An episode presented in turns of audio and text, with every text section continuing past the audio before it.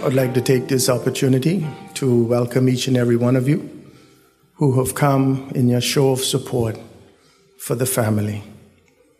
I'm sure that they would appreciate your presence and your prayer during this time of bereavement. Pause with me, please, as we pray. Our Father and our God, it is always a privilege for us to enter into your presence. You have made the way open for us to come. We take this opportunity this morning to come to you to, in our time of need, to obtain mercy and to find grace in this our time of need. Lord, we think of the Cartwright family as they come to grips with the passing of a dear mother, grandmother, mother-in-law, sister, and friend. We ask that you would comfort them because you are the God of all comfort, who comforts us in all our sorrows. And yet we rejoice because we know that our dear sister Lucy had professed faith in you. Therefore, the good news is that we all will be reunited again. And so we are comforted by that, knowing that to be absent from this body is to be present with the Lord. And so we pray that all of the hearts would be comforted by this truth, but be near and dear to them and strengthen them, sustain them with your grace, as they adjust now to the absence because of her passing. Fill them with your peace, because you are the Prince of Peace, and comfort them. Dry their tears. Surround them with your love and care, and sustain them with your grace. We thank you for each one, and ask your blessing over each one. In Jesus' name, amen. We will now have our first hymn, My Savior, First of All.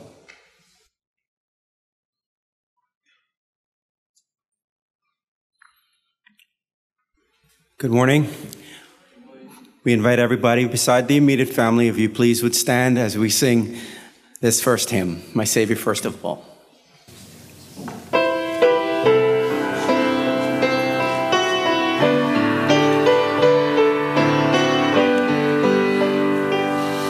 When my life work is ended and I cross the swelling tide, when the bright and glorious morning I shall see, I shall know my Redeemer when I reach the other side, and His face will be the first to welcome me. I shall know Him, I shall know Him, and and we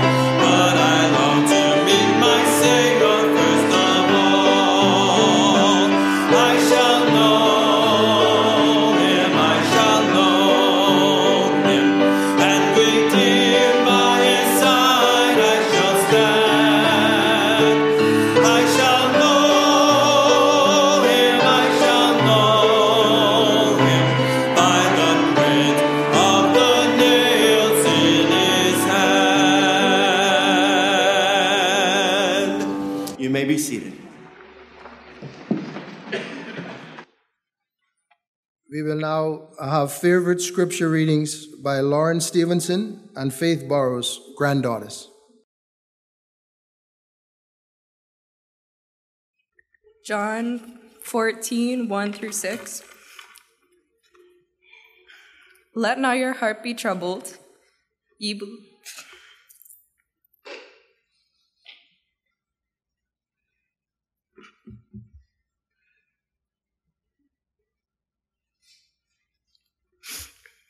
Ye believe in God, believe also in me. In my Father's house are many mansions. If it were not so, I would not have told you. I go to prepare a place for you. And if I go and prepare a place for you, I will come again and receive you unto myself, that where I am, there ye may be also. And whither I go, ye know, and the way ye know. Thomas saith unto him, Lord, we know not whither thou goest, and how can we know the way? Jesus saith unto him, I am the way, the truth, and the life. No man cometh unto the Father, but by me. Selected verses from the book of Psalms. The Lord is my light and my salvation. Whom shall I fear? The Lord is the strength of my life. Of whom shall I be afraid? The righteous cry, and the Lord heareth, and delivereth them out of all their troubles. The Lord is my strength and my shield. My heart trusted in him, and I am helped. Therefore my heart greatly rejoiceth, and with my song will I praise him. Our soul waiteth for the Lord. He is our help and our shield. God is our refuge and strength, a very present help in trouble.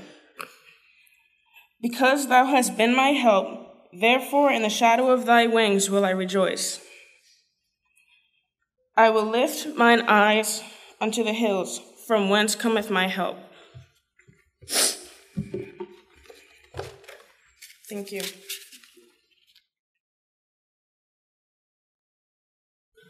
And we'll now have a solo by our brother Anthon Wallace.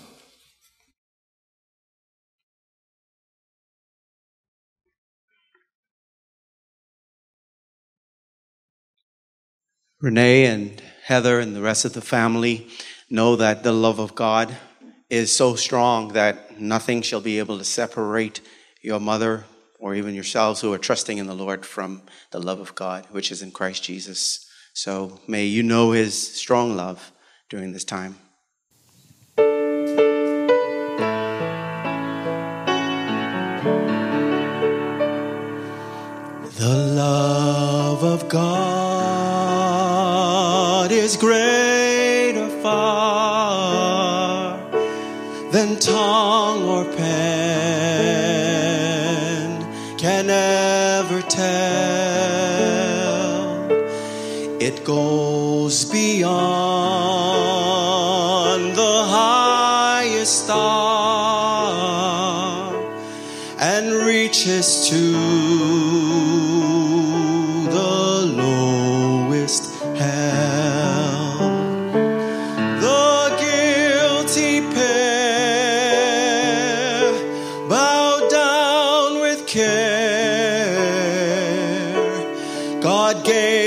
Son to win his erring child, he reconciled and pardoned from his sin.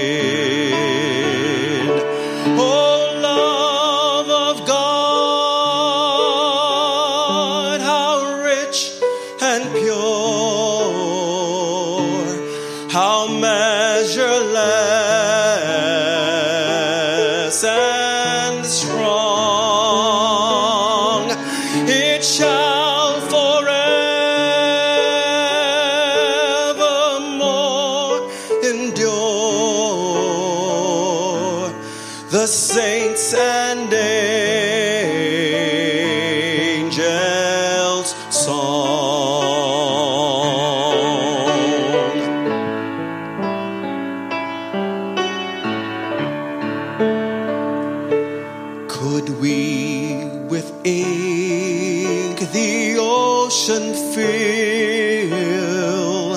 and were the skies of parchment made, were every stalk on earth a quill, and every man a scribe by trade, to write the love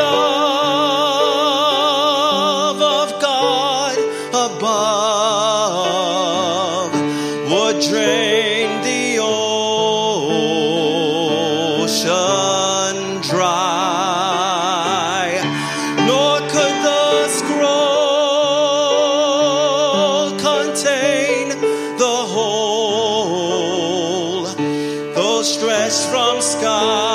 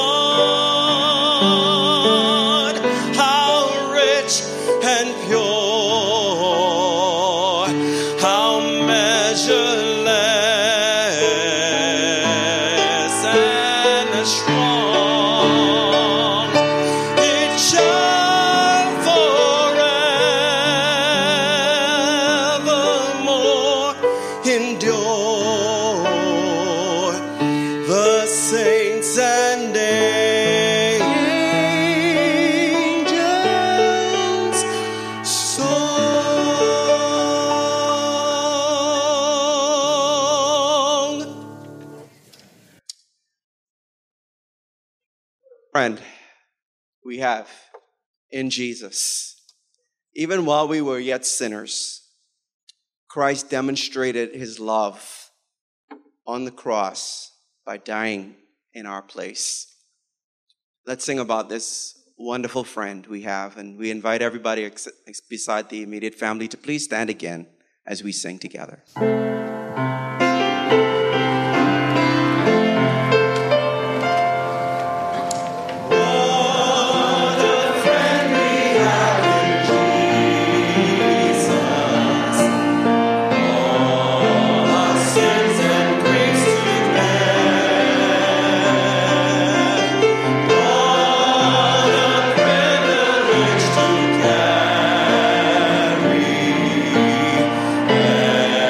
Every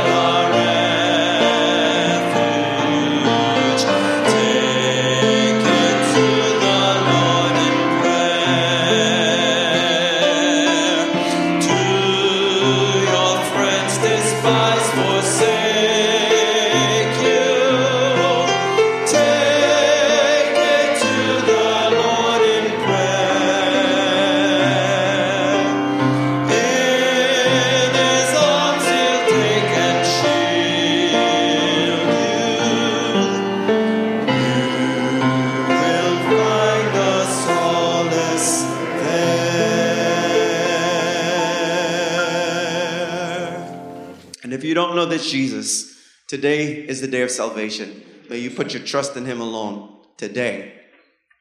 You may be seated.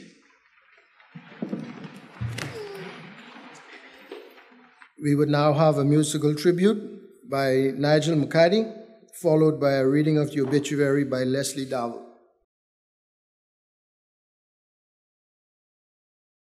Uh, we all lived together in the White House, Glenn Cartwright's house, as a family, and we all had a good time together.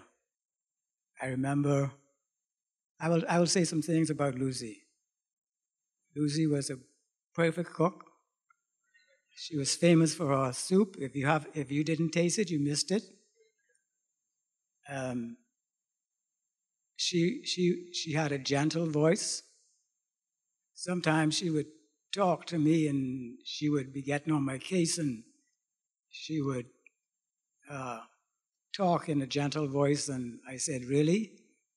Uh, this woman, this woman is telling me about myself in such a gentle way.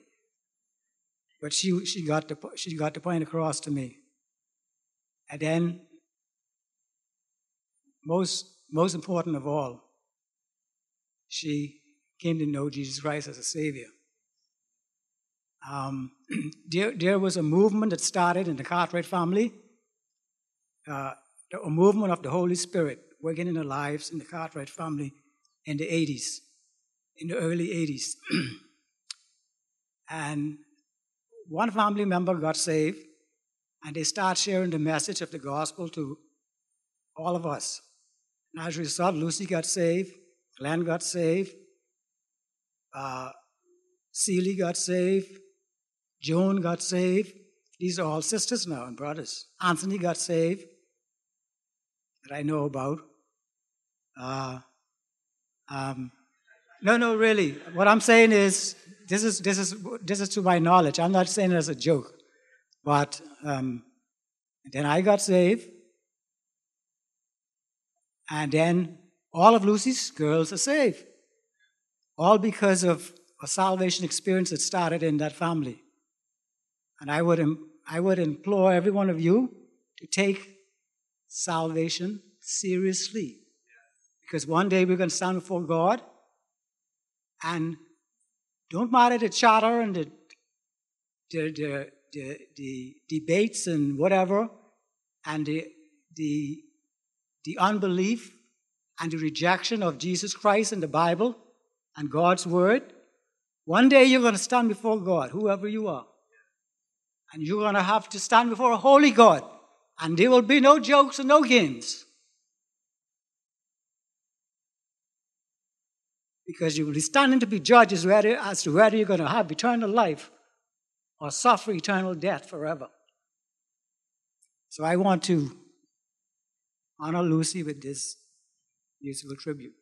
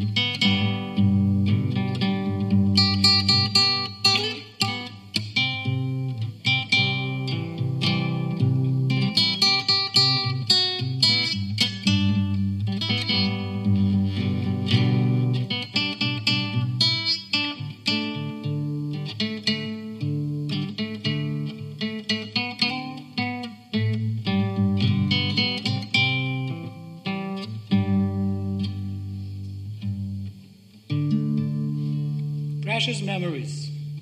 I have a lot of precious memory of Lucy.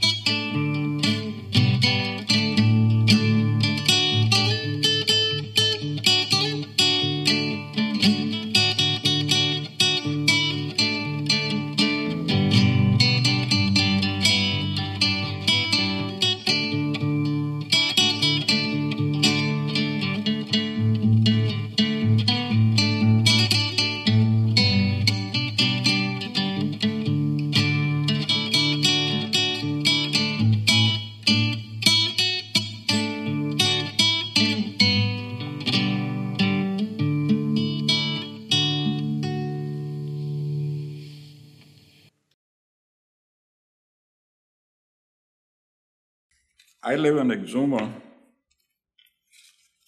Uh, and they called me late last week and said that they would like me to speak on how I knew her, Sister Lucy. Last night, I was indisposed, and Sister Stacy came to the door and said that uh, they. She asked me how long I, w- I was going to be, how long I would uh, speak for today. So I said, "Well, are, are we on a time uh, time limit?"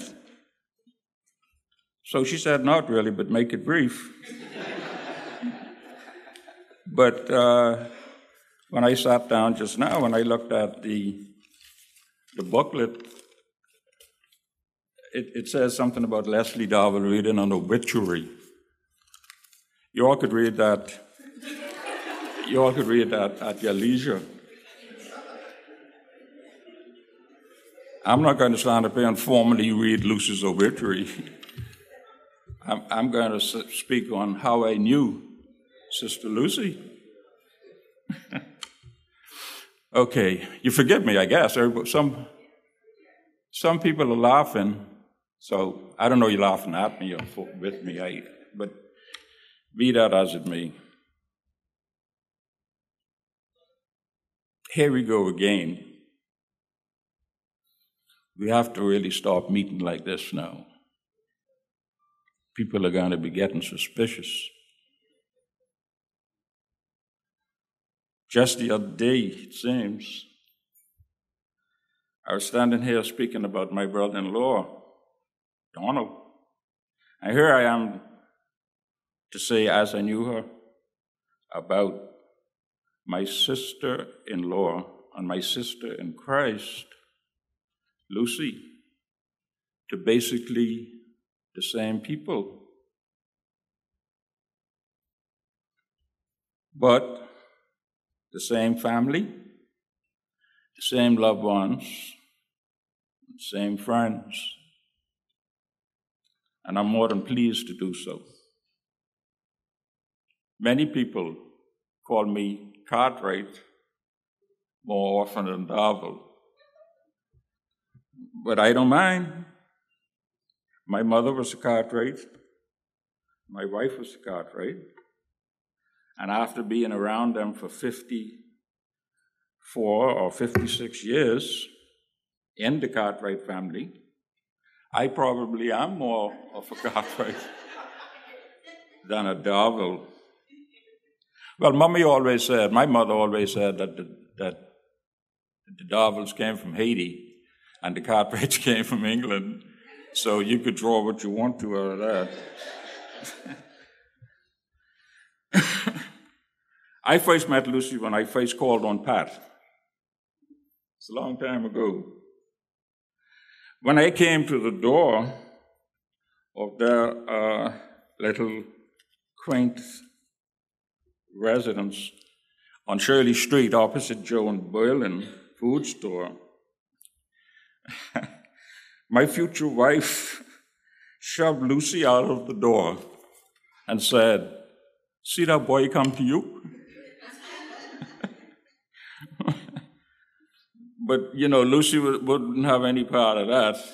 And, and as you all know by now, Pat was the lucky one who got stuck with me. One of my fondest memories of Lucy was at the Regatta in Long Island once. Now, bear in mind, this is B C. This is before Craig's. Okay. Okay. I had a cousin called Wild Bill. His name was William, but he was known as Wild Bill. And this was because he partook of the, the liquid devil pretty regularly. And he became very, very belligerent and and, and confrontational and even combative. When he, when he did that. So he dared provoke someone to where they engaged in fisticuffs. By then, he was totally under the control of Mister Hall, and his opponent was clearly getting the upper hand. Now, with me being the hero that I am, I, of course, started to go in to help him. By then, the whole crowd was fully engaged. And there's no telling what the outcome would have been. I probably wouldn't be here standing in front of you today. But up steps Lucy, and in no uncertain terms, told me that the only way I could join the melee was that I would have to go through her.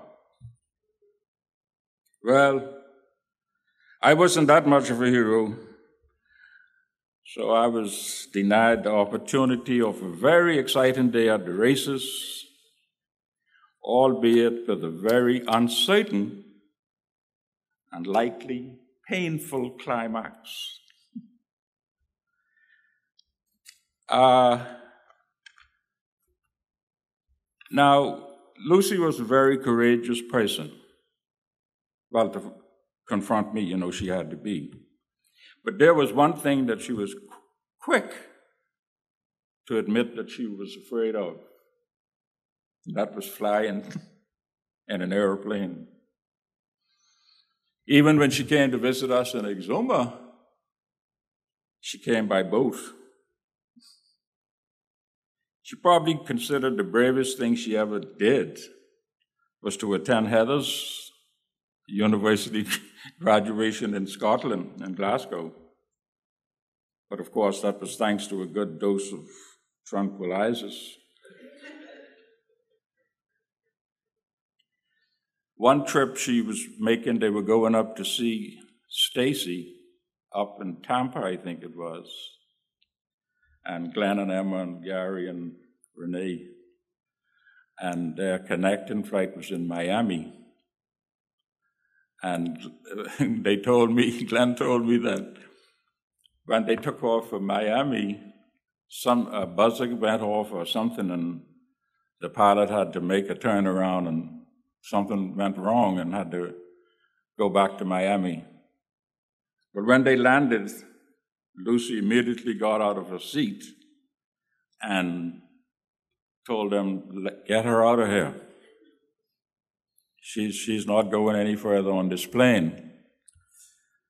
So they tried to persuade her, Glenn and those tried to persuade her to stay, but she had no part of that. And, and she said, no, no, I'm getting out.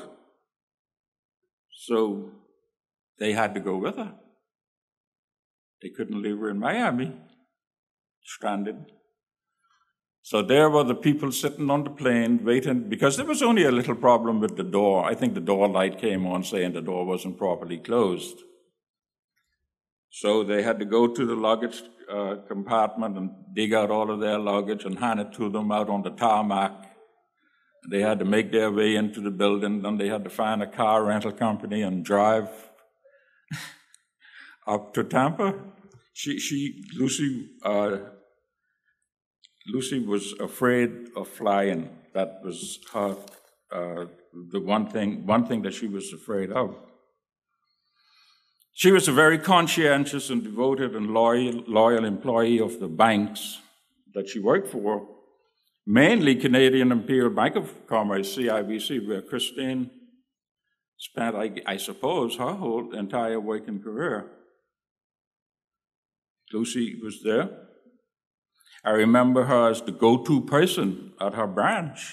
She really was the go-to person, because I got spe- I I was I got booked for speeding over in the States, and I just went to her and gave her the money for the ticket at, at the branch, and she made the money order, and she took it and sent it away, and that was the end of that.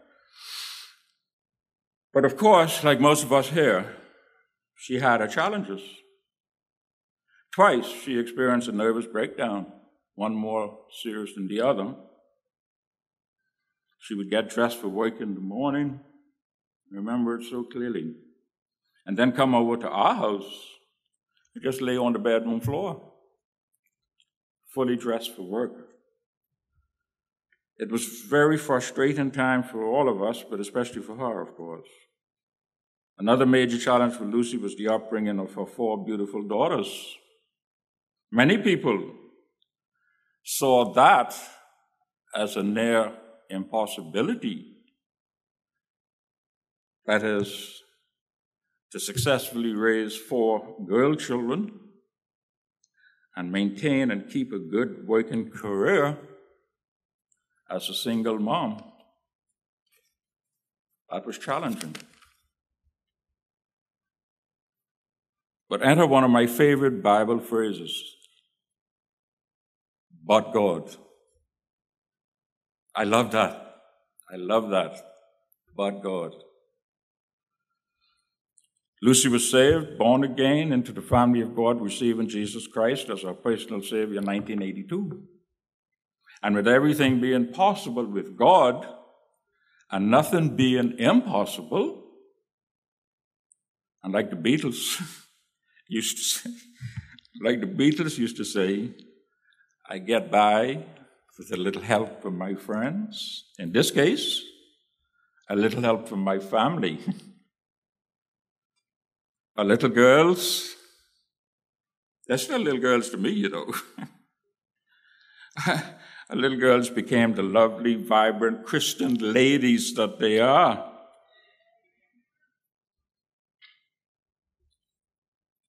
With their own beautiful Christian families. However, Lucy's challenges were not over. During Hurricane Matthew in twenty sixteen, she slipped mopping up water on the floor and fell and suffered a broken hip. After surgery, complications arose. mostly due to her having to take medication for her osteoporosis. Pardon? Rheumatoid arthritis, which she suffered with for a very long time. And in January of this year, was again admitted to hospital. Following this, she was very cautious about putting any weight on her legs. And for the most part, she remained in bed. Not feeling well at all, she was taken to the hospital on Thursday the fifth of July, this month, and went home to be with the Lord three days later, Sunday the eighth. I say to be with the Lord, for to be absent from the body is to be present with the Lord. For all who have been redeemed by his Son, Jesus Christ. Sandy and Ricky were with us in Exuma. I was in church, and the news came that uh, Lucy had passed away. And Sandy called Joshua up in Abaco in Manawaki Key and Justin to tell them. And Joshua simply said, well, Mommy, she's with Aunt Joan. They always took care of each other, you know. She's also now with Donald and Andre. And day four, uh, anxiously awaiting the arrival of Lucy's girls, Glenn, Renee, Stacy, and Heather, their families, and all of us whose names are written in the Lamb's Book of Life. Lucy is pain-free now. Praise the Lord. Thank you.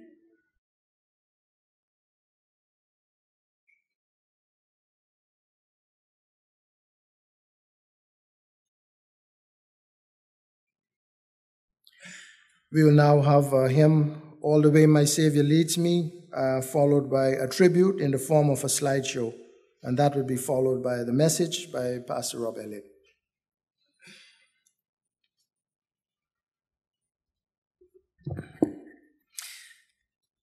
Let us all stand together as we sing about our faithful Savior who leads us all the way. He does not leave us nor forsake us. He is our guide even to the end. All the way.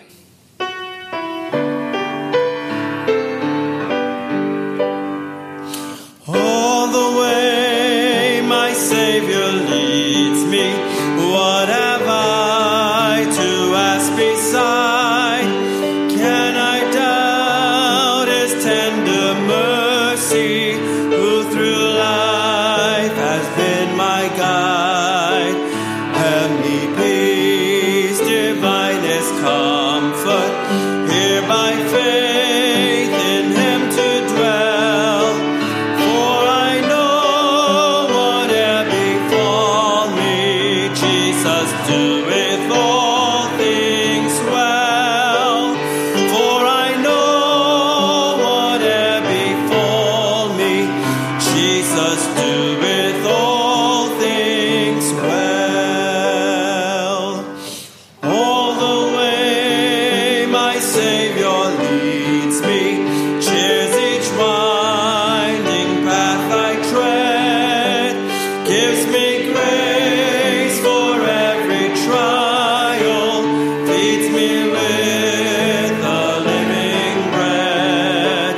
Though my weary steps may fall,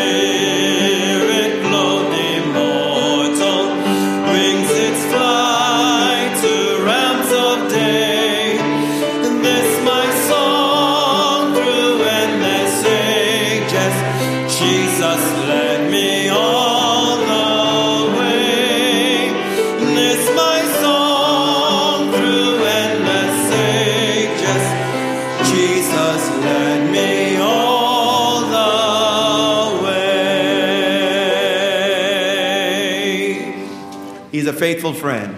You may be seated.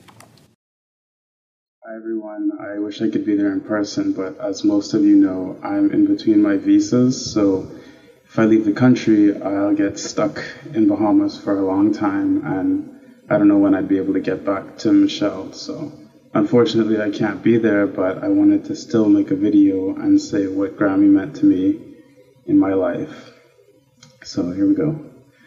So for most of my early life, I never really had that close of a relationship with Grammy. We had the typical grandmother, grandson, but even the other kids, even Adam and Mark, I noticed that when they were younger, they had a closer relationship than I did because I was more of a mama's boy, I guess.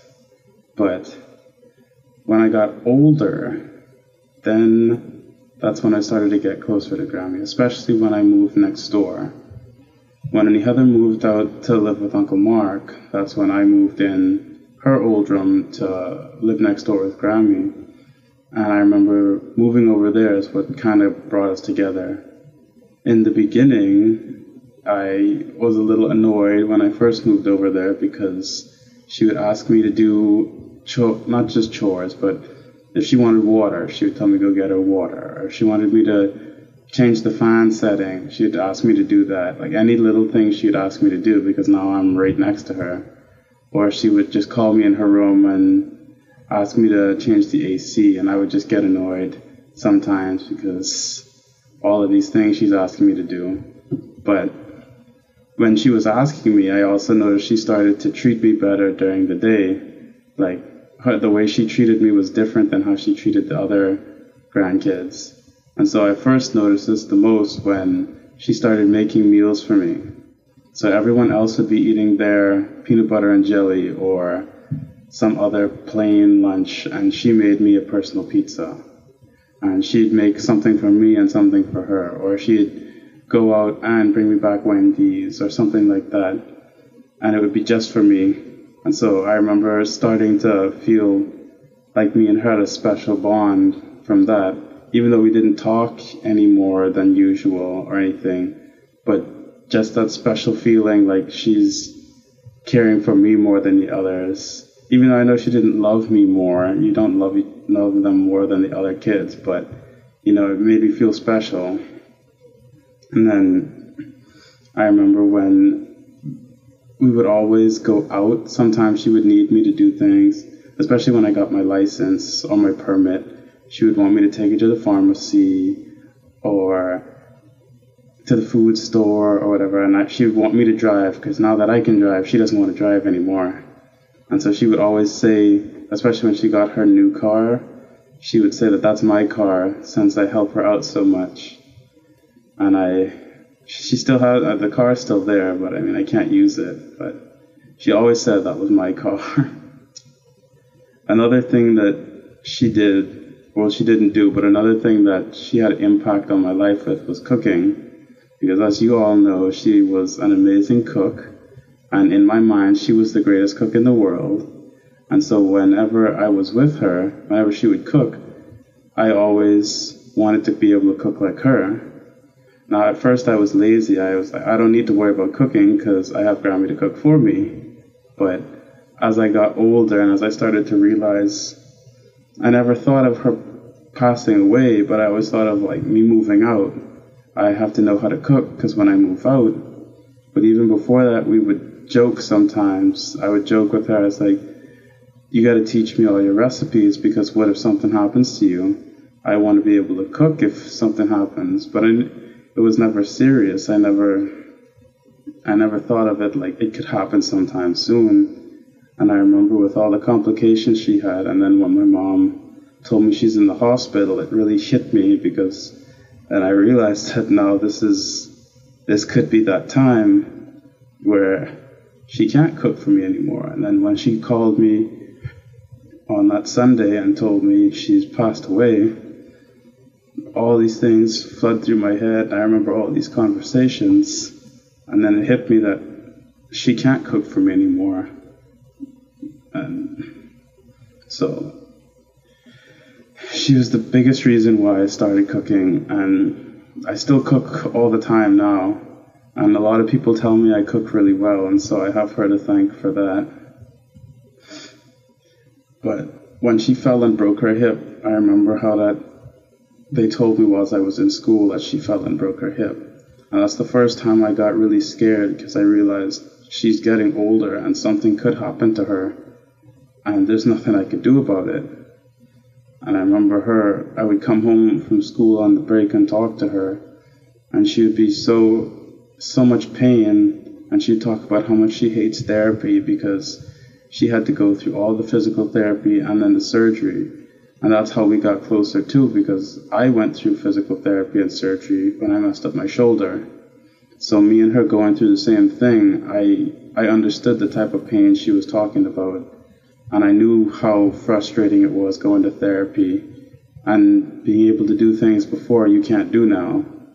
But I would always tell her, don't give up, because you keep working hard, you get through it. That you just have to listen to the physical therapist and just do what they say, and then they'll help you get through it. And then they called me and told me that it broke again. And you could just see all the hard work she put in. You could just see how much that messed with her confidence, because now she tried so hard and now she has to start over. And I knew how much that would hurt, because if it happened to me, I, I'd be devastated if I worked for ye- almost a year and then now I have to start from scratch again. So I knew how much pain she was going through. But at least that makes me happy, because even though she's not with us, and even though I know I won't see her again until I go to heaven, I know at least she's up there. She's with Aunt Joan, she's with Uncle Donald and Andre, and she could run, she could jump, dance, she can do whatever, and there's no more pain. She can finally relax without arthritis and knee and hip pain and all those different things she had to put up with. And I'm pretty sure I was her favorite grandchild. I'm sorry, Faith, Mark, Lauren, Adam, and Aunt Stacy's kids, Josiah, Hosea, Lydia. Out of all of us, I'm pretty sure I was her favorite, even though I know she's not supposed to have favorites. I think I was the one who kind of spent the most time with her, especially living next door, and I was the one who talked with her the most. And they always, my mom would tell me, me and her were, we thought similar, or the way we acted was a little bit similar. But she'll always be special to me. And Grammy, if you're listening to this, thank you for everything you did for me. Thank you for all the food. All the nights you would just talk to me, all the gifts you did for me, taking care of me, and just being close to me when I moved next door. And even though I know a lot of people you weren't that close to, I always felt close to you. So thank you for everything you did. I'm so glad that you got to meet Michelle. And I'm glad you got to see the wedding video and see some of the pictures before you passed away. But I love you, and I'll always love you. And I love all of you at the funeral. And hopefully I can see you guys when I get my visa straightened out. So, Grandma, I love you, and I'll see you all soon. Hello. Hello. Um, I just wanted to say this little thing that I wrote because of how much I love Grammy and I'm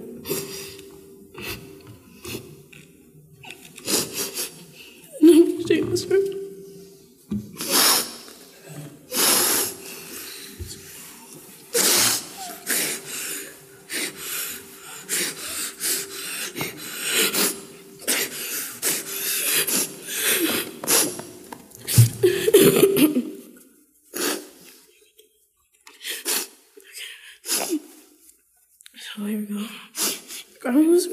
Than me in many ways. For instance, if I were to get beaten or banned from my games, I could always go to her and tell her what happened because she would always make me feel better. Even though she used to be rough at times, I loved her all the same. Nothing could change that. And anytime she cooked something that I didn't really like, I used to appreciate it anyway, because I know how much effort she put into it. But if I did like it, I always went back for seconds.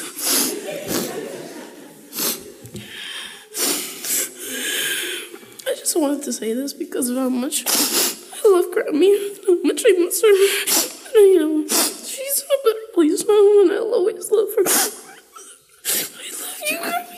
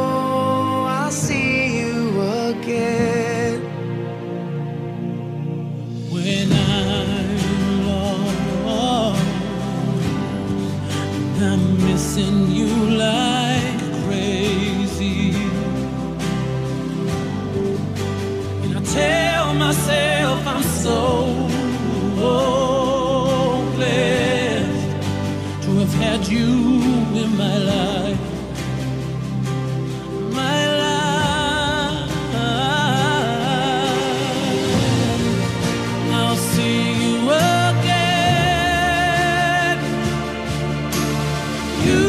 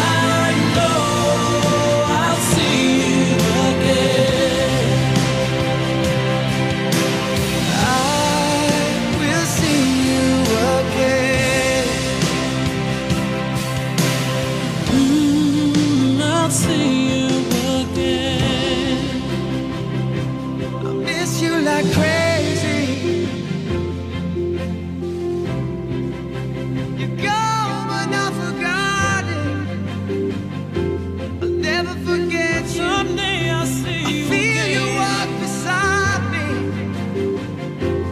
Never leave you. Yeah. Gone but not forgotten. I feel you by my side. No, this is not goodbye. Oh, yeah, yeah. No, this is not goodbye. Mama, you gave life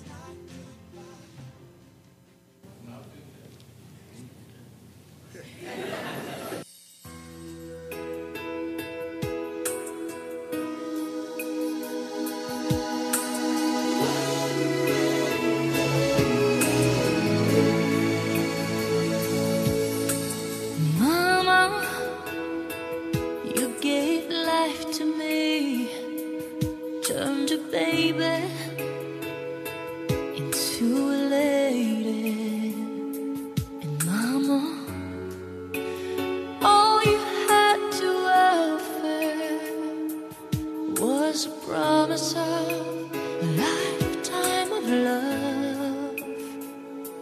Now I know there is no other love like a mother's love for her child.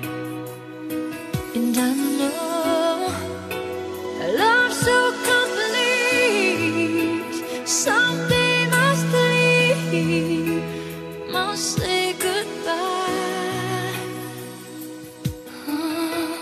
Goodbye's the saddest word I'll ever hear. Goodbye's the last time I will hold you near. Someday you'll say that word and I will cry. It'll break my heart to hear you say goodbye. Mama, you gave love to me, turned a young one into a woman. And Mama, all I ever needed was a guarantee of you loving me. Cause I know there is no other love like a mother's love for her child. And it hurts so, but something so strong someday will become must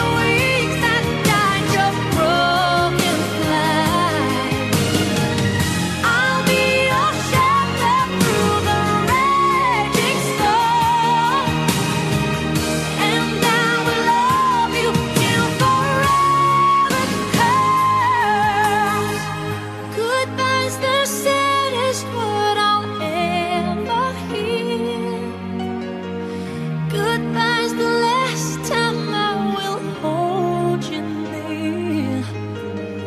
Someday you'll say the word and I will cry.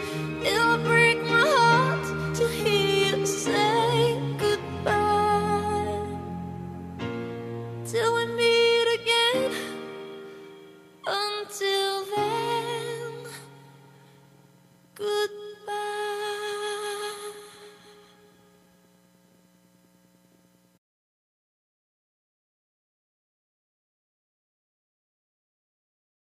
I express sincere Christian condolences from Beth, my wife, and from me, of course, and from the incredible body of Christ, Calvary Bible Church, your church family.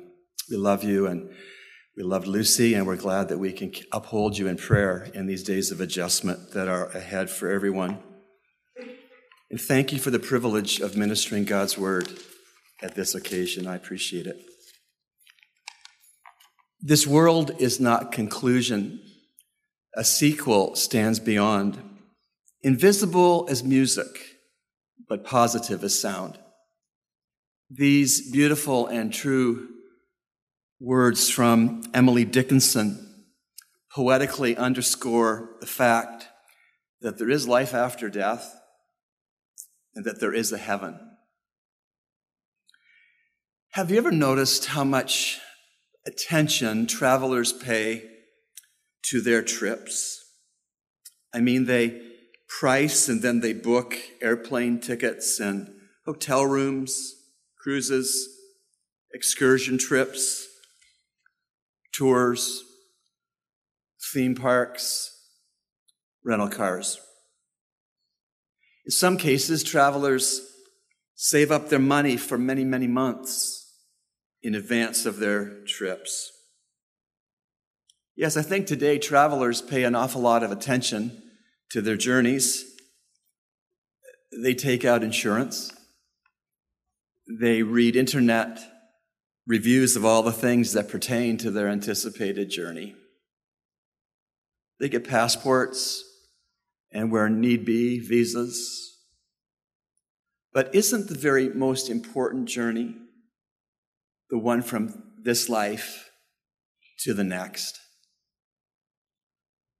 Obviously, all of us here today would desire to have a safe landing in heaven. To want otherwise is crazy. But over thirty years now, I've been a pastor, and I can be shocked at how many persons are confused and clueless and cavalier about getting to heaven. I'm left scratching my head how many are so extremely laid back about preparing to get to heaven. You ask them, if you were to die today and God were to say to you, why should I let you into my heaven? What would you say? The most common answer I get is, I sure hope so, but I'm not sure. Maybe that's your honest answer too. Hope so, not sure. To go through life with no plan on how to get from earth to heaven is really negligent. In fact, it's way more negligent than arriving in New York City on Christmas or New Year's Eve without any room reservation and expecting to get a hotel room. We all take our journeys very seriously, except for some, sadly, the one journey that counts the most, some people take very little seriousness in. This morning, I want to encourage all of us to make the necessary preparations for our last journeys. I want to see with you from God's word how to successfully travel from earth to heaven, to travel from faith to sight, as it pertains to God and his home. Jesus had repeatedly told his closest friends and followers that he was going to die on the cross. But either, either they weren't listening or they were in complete denial. At one point, Jesus was having a last meal with those men before being arrested, and they were devastated. The prospects of losing Jesus, their friend, their rabbi, and their Messiah, left them floored. They figured that hope was about to take a hit. If anyone was ever ready to learn about getting to heaven, it was these particular guys on that particular occasion. So let's eavesdrop on the conversation. John fourteen, one to six, Jesus speaks, "Do not let your heart be troubled. Believe in God, believe also in me. In my Father's house are many dwelling places, and if it were not so, I would have told you. I go to prepare a place for you.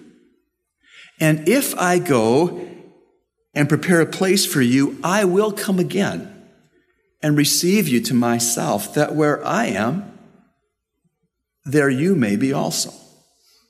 And you know the way where I'm going." Thomas said to him, "Lord, we do not know where you are going. How do we know the way?" Jesus said to him, "I am the way and the truth and the life. No one comes to the Father but through me." The one idea I think we should take from what Jesus said in the conversation we just eavesdropped upon is this: heaven is a prepared place for prepared people. And that makes sense. I mean, if the Queen of England came to Nassau, they wouldn't be looking for a banquet hall after she arrived. And they wouldn't be putting invitations to a reception with her in the newspapers. Not at all. They would find a very well prepared place extremely in advance of her arrival, and very well prepared persons would be personally allowed to come to that place. No last minute, no haphazard, no detail left undone, no absence of security at the door of the banquet hall. No come one, come all invitation to meet the Queen. The Lord Jesus Christ, the King of Kings and the Lord of Lords, makes the Queen of England look like a commoner. If anyone gets to meet Jesus and then to live with Jesus, that person must be prepared.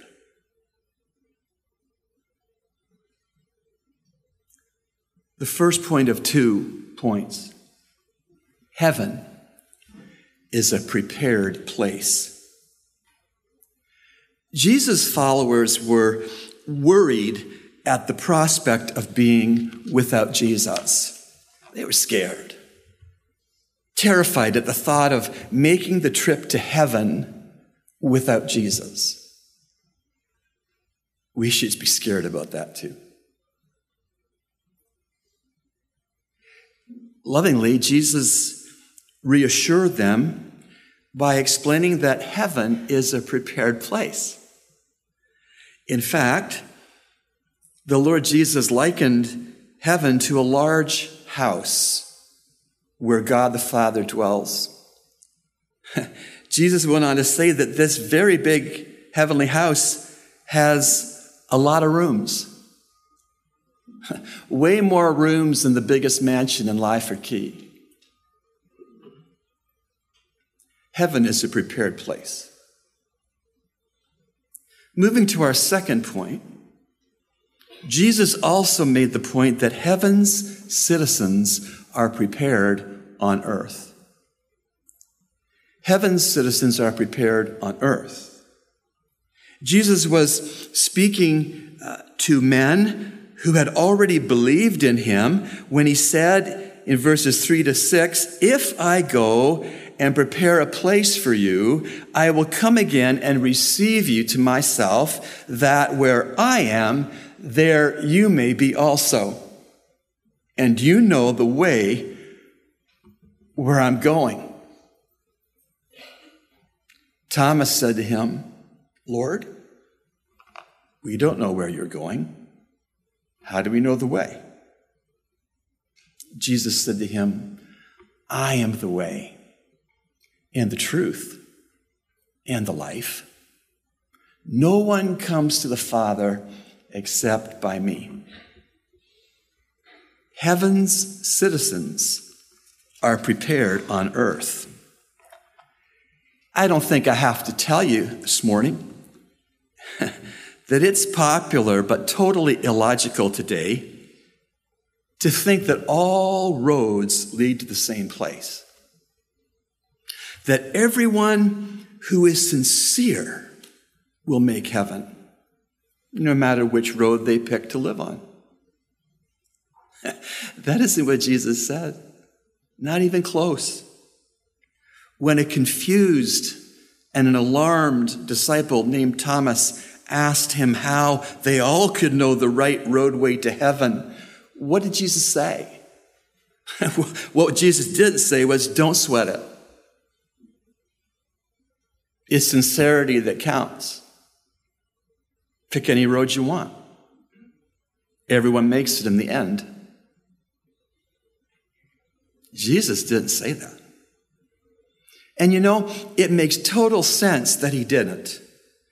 I mean, how crazy would it be if you want to go to Boston, but you tell your wife to buy you a plane ticket with any destination, any destination which she would randomly pick. If you went to the airport under that arrangement, you'd be crazy.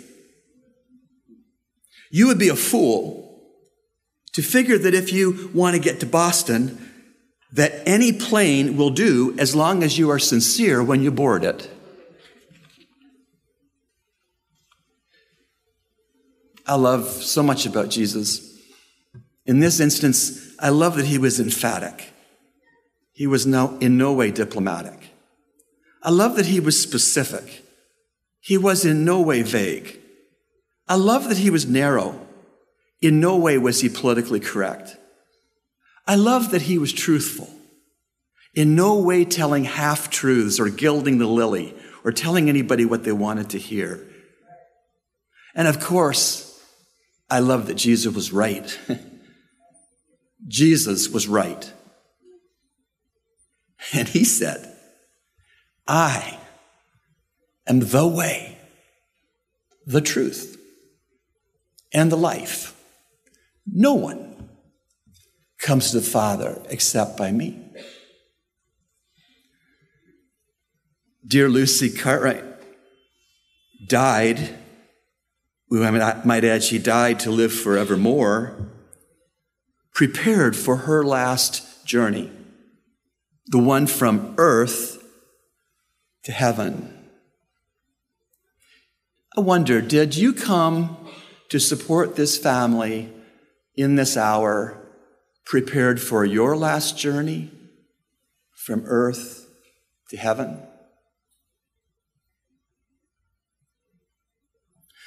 And what if you would be sitting here respectfully listening to all that's taking place, and you're coming to the secret and inner conclusion that whereas Lucy was prepared for her last journey, that as you sit here in the sanctuary, you are not yet prepared for your last journey. What about that? If that is in fact your conclusion, the most reasonable question to ask is, how do I get prepared? I mean, if I know I'm not yet prepared, then the logical question would be, how do I get prepared? Because heaven is a prepared place for prepared persons. And heaven's citizens are formed on earth. And so how would you get yourself ready? Well, the first verse of our short little passage, verse one of John fourteen, tells us what we need to know. Jesus said in verse one, "Let not your heart be troubled. Believe in God, believe also in me." That's how you get ready. Belief is faith, and faith is trust. You do know that faith is only as valuable as the object upon which it rests. Take your car brakes. You leave the service, you go to the cemetery, and you drive home. You use J F K, you live off, off J F K Highway. When you get into your car, you have faith in your brakes. Well, that's only as a valid faith as the brakes are functional. Brakes aren't functional. You could have all the faith in the world in them, and it's worthless. Or, I'm a scuba diver. If there is any minute part of contamination in an air tank, and you go underwater to any ambient pressure and you breathe the contaminant, you die. So my faith is in the fellow that fills my air cylinder to go diving, that he's not allowing contaminants into my tank that I'm going to use. But if the contaminants are there, you could put on my tombstone that he died in faith in the dive shop's guide that filled tanks. Or some of you use and appreciate bush medicine. And persons who know how to use things that God grows in the bush can really benefit in their health. But what if someone went to the bush not entirely clear on what the right plant was for your malady, and they inadvertently, mistakenly grabbed a plant from the bush that is poisonous? Make you a nice tea to help you with your congestion in your chest, and you die. Faith is only as worthwhile as the object upon which the faith rests. The hymn writer says it well, "My faith has found a resting place, not in device nor creed. I trust the ever-living one. His wounds for me shall plead. Enough for me that Jesus saves.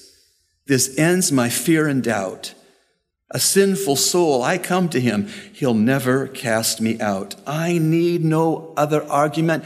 I need no other plea. It is enough that Jesus died and that he died for me. My heart is leaning on the word, the written word of God, salvation by my Savior's name, salvation through his blood. My great physician heals the sick, the lost he came to save.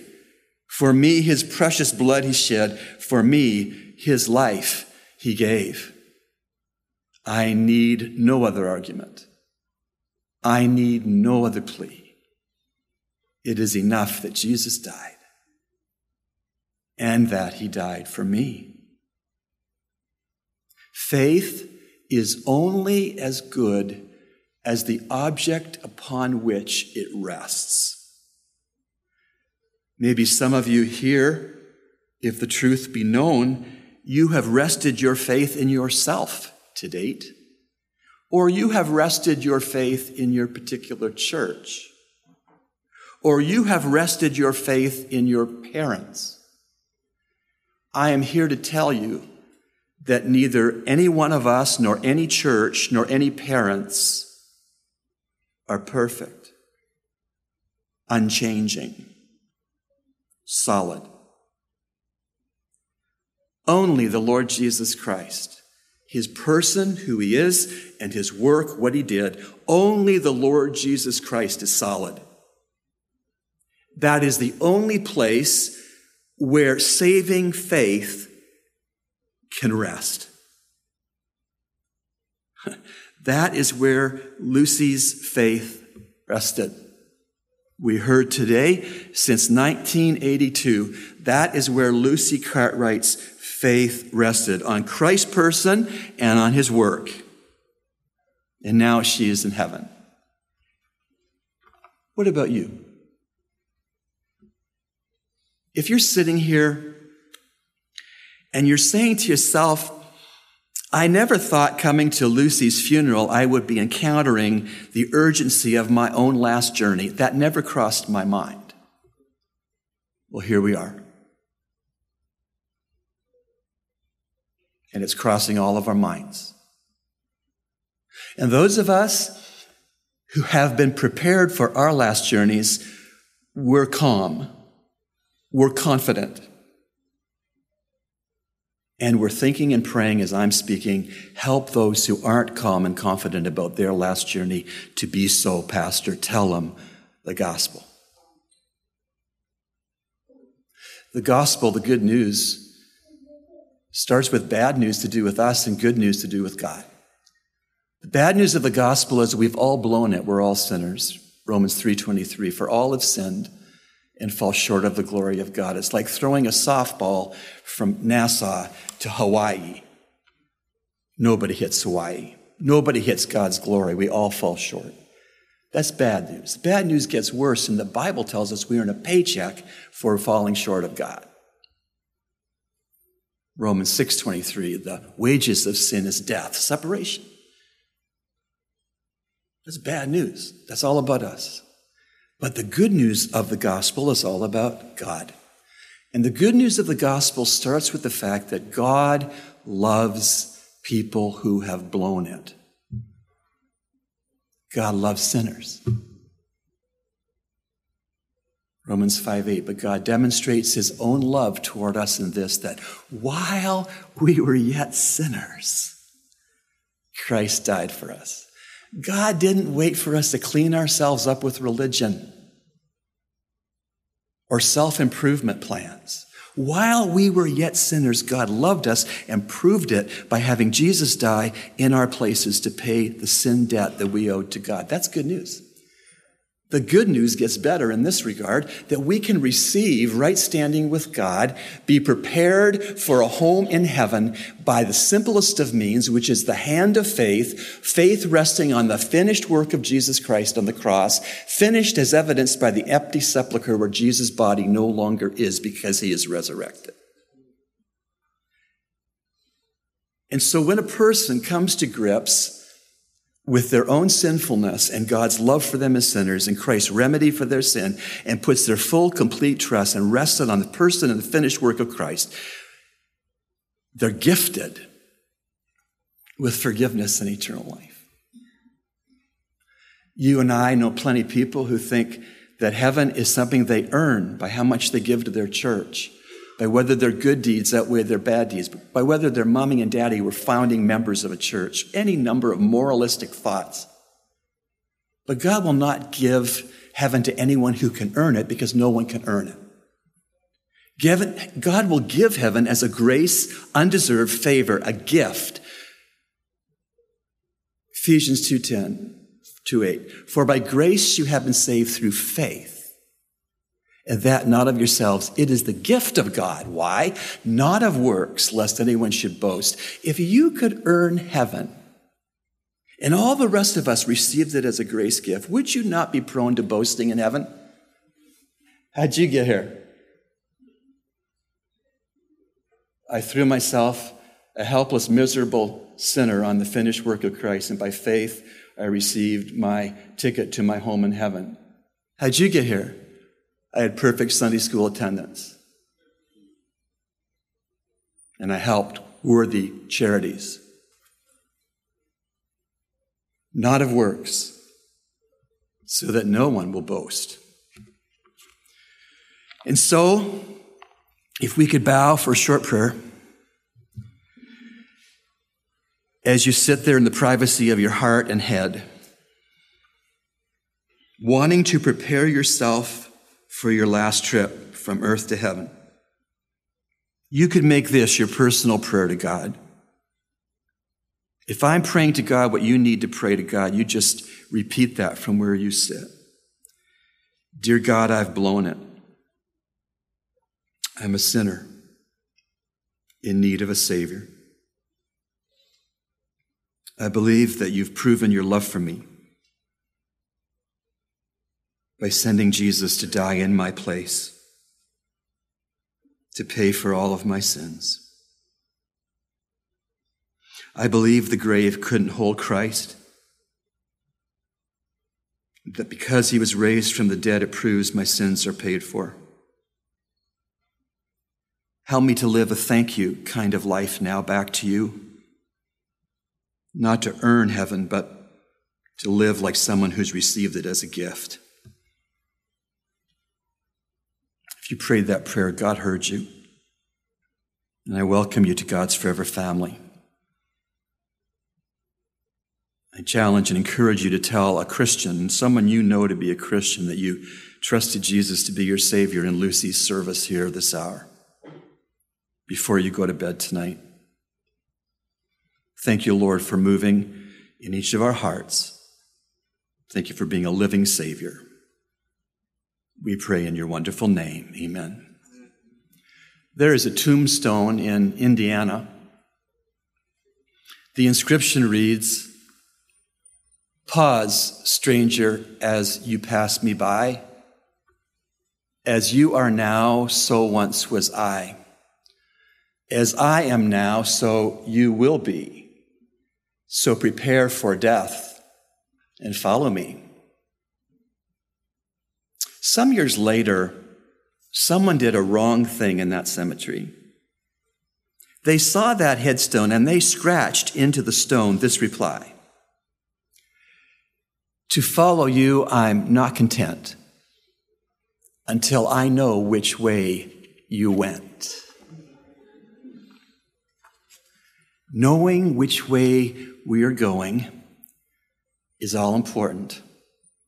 Trusting Christ as Savior is all essential. Do that today if you've never done that before. Tomorrow may be too late. Heaven is a prepared place only for prepared persons. Persons who are prepared because Jesus Christ is their Lord and Savior. Amen. Brother Anthony Cartwright comes at this time to close our service in prayer.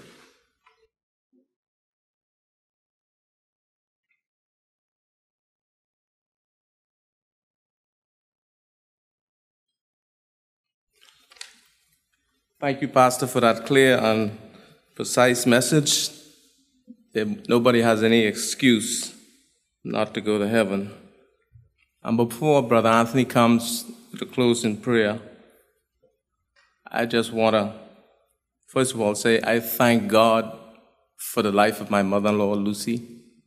I thank him for the part that she played in my life and the relationship that we had with each other. Our relationship was a pleasant one. We had few um, disagreements and so forth, but for the most part, we had a beautiful relationship, and I thank God for that. And I thank God for the fact that she is now in the arms of her Savior. Yes. So before Anthony comes, I would like to say, on behalf of my dear wife, Renee, her sisters, Lynn, Stacy, and Heather, I would like to thank each and every one of you all for taking part out of your day to come to be with us today in this time of bereavement. I'm thankful to you all for your support and your love, and I ask that you all would continue to keep Renee, Heather, Stacy, and Lynn in your prayers, as well as the complete Cartwright family as they go through these days and weeks ahead with the loss of their mother, family member. May the God of all comfort, may his Holy Spirit continue to, yes, comfort you all. I'd also say, I'd just like to give special thanks to Butler's Funeral Home, to Pastor Rob, and the church family here at Calvary Bible Church, and for Angela and Nathan. Thank you very much. Pardon? Oh, sorry. Brother Anton and Pastor Clinton as well. Forgive me. I just got some little bulletins here. I'd also like to thank Doctor Hunt Burroughs, who cared for my mother-in-law in hospital, and all the nurses who tried their best to bring her back to be with us. But in God, in His sovereign will, saw fit to take her from us. I'd like to thank the family and all those that came to visit Lucy and cook for her and all the things they did for her. I thank you very much this morning. Thank you. And to all the family and friends, thank you very much for coming out and taking part of your day to be with us this morning. And before I, before I sit down,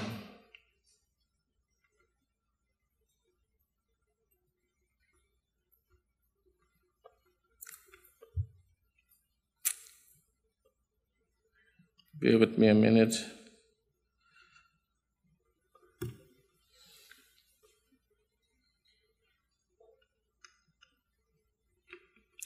Anyhow, I don't have it right now, but I just want to say at the death of Lazarus, Jesus and Martha had a discourse or a conversation. And you know the story that Jesus came, and before He, Lazarus had died before Jesus got there, so when Jesus explained to, Mar- to Martha that, that, you know, so forth and so on, and Martha said to him, I know, Lord, that he'll rise in the last day in the resurrection. But Jesus said to her that he that believeth in me will never die. So this morning I put it to you that Lucy is not dead. She's alive forevermore. That's right. Praise the Lord. Yes. Thank you very much. Thank you once again. Brother Anthony.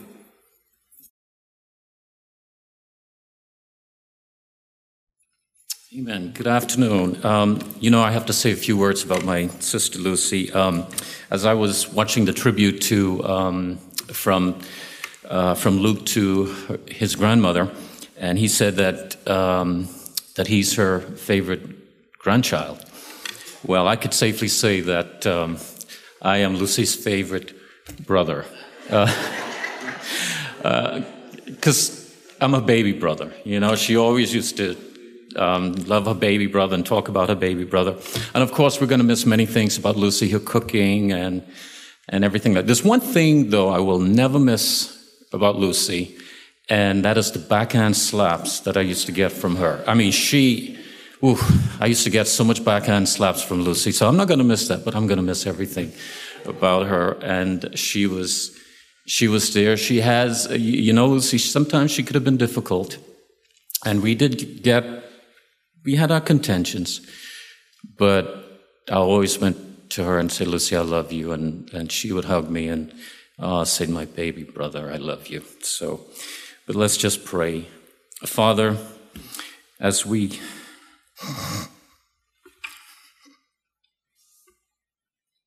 As we celebrate Lucy's homegoing, Lord, she's no longer in pain. Lord, she's in your arms. And Lord, you, you're just so good to us. You're so great and wonderful. Thank you for so great a salvation that you have provided for us. God, just comfort our hearts today. Give us strength, Lord, because there's a void. Um... Just going, visiting where she, she lived, Lord, the void is there. She's no longer there. But God, we're going to meet her again. And I just thank you for this time that we can come and celebrate her life. Thank you for those that came out, take time out from their busy schedules to come. And I just pray, dear God, that you would continue to strengthen, continue to bless, continue to encourage. And I pray, dear God, that the the message that uh, Pastor Elliott preached, God, would take root in the hearts of those that do not know thee. And I pray, God, that someone here prayed that prayer in sincerity and was born again. Just thank you once again, Lord, for in Jesus' precious name I pray. Amen. Just just one announcement is that um, it's not here in the booklet, but uh, the, the gravesite is going to be at Woodlawn Lawns, okay? It's not near, so just in case for information purposes. Thank you.